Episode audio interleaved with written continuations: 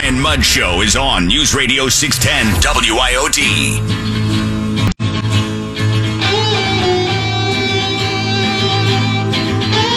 We've had many, many talks. And what I've asked Senator Manchin, as well as Senator Sinema, to do is decide what it is they like in the Build Back Better and then move from there. Ah, yes. And, uh, you know, and if they get harassed, you know, surrounded on Manchin's houseboat or trapped in a bathroom stall on college campus and, uh, you know, things are demanded of that, that's just part of the process, just part of the process.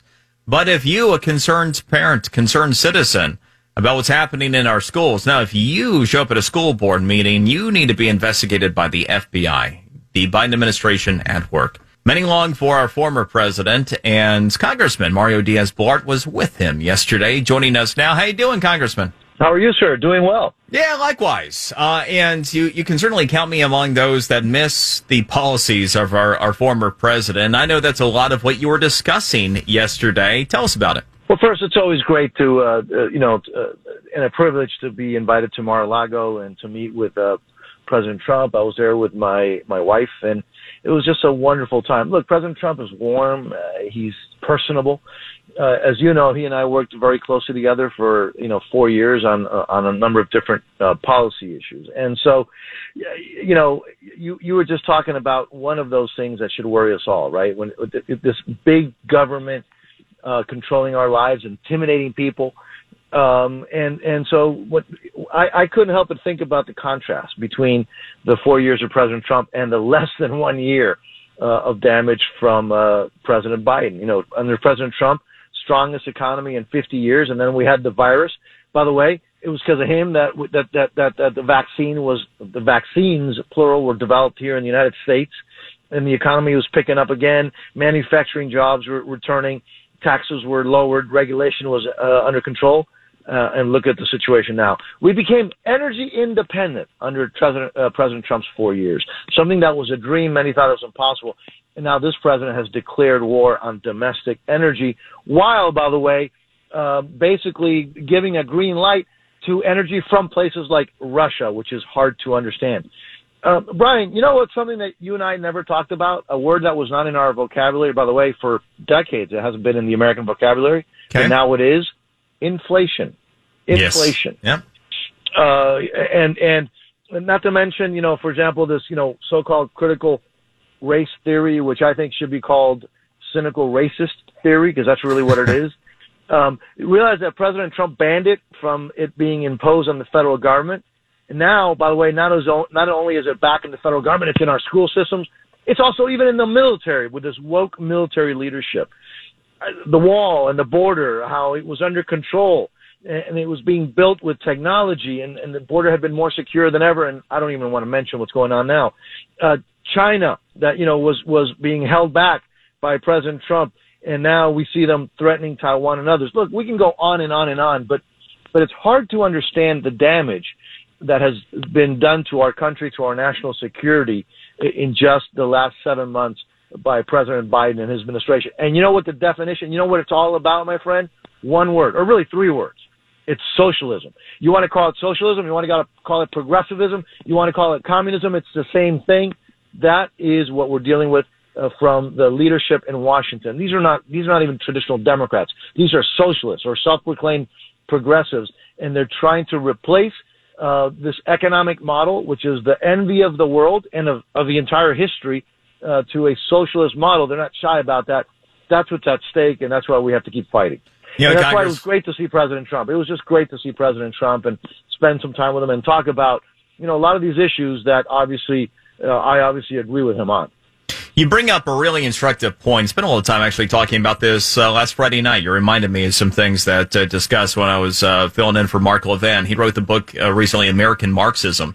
And, you know, mm-hmm. th- this has been the long game that's been played on the left. You really go back to the 60s in education, and you had the Supreme Court, de- Supreme Court decision that allowed you know, the removal of God from the classroom, and you had rules for radicals. You had the Alinskyites. All that started to build, and you had uh, you know the, the boomers that uh, of that ilk that began to get involved in very meaningful ways in education, and it really was cemented with the creation of the Department of Education, 1980, and forcing the federalization of these types of policies into schools at the local level, and also really granting the teachers unions a, a great power nationally within that apparatus. And what we've been seeing is that long game being played in the classroom, sowing the seeds of people that somehow or another think socialism just hasn't been run, done right in today's society, and some of which are your colleagues in Congress, like the AOCs yep. of the world. And it all is manifesting itself right now with what we're seeing with the Human Fund. You know, what I refer to as the Human Fund, the George Costanza Ponzi scheme, where it would be the completion from a policy standpoint of the long game to turn this country into one of reliance on government rather than self reliance. And, you know, I, I, think the conversation that you're talking about, and probably what it sounds like you had with, with President Trump, is is right in line with those types of concerns. Yeah, no, I, I, you know, those are the concerns, right? And again, it's socialism. Look, when you try to, le- when you delegitimize, uh, you know, the amazing police forces in, in the United States, that's socialism. When you, when you attack the border patrol agents who are doing their jobs under the worst circumstances possible, that's socialism. When you, when you destroy the institutions and you talk about how the United States is a racist, uh, uh, country, this is a country that fought a civil war, for God's sake uh, uh, to to free people from racism and bigotry. Um, that is socialism. When you want government to control everybody's lives and and individual health care decisions, that is socialism. And it, it's not just uh, that you and I believe that. Look, Bernie Sanders, uh, you know, self. It's not an insult to him. It's a self. He's a self-described socialist. Has stated many many times he wants to change the economic model and the system of the United States towards a socialist model. It's his bill, for God's sake, that we're dealing with here. It's his bill that we're trying to stop. So this is not rocket science. This is what they're trying to do.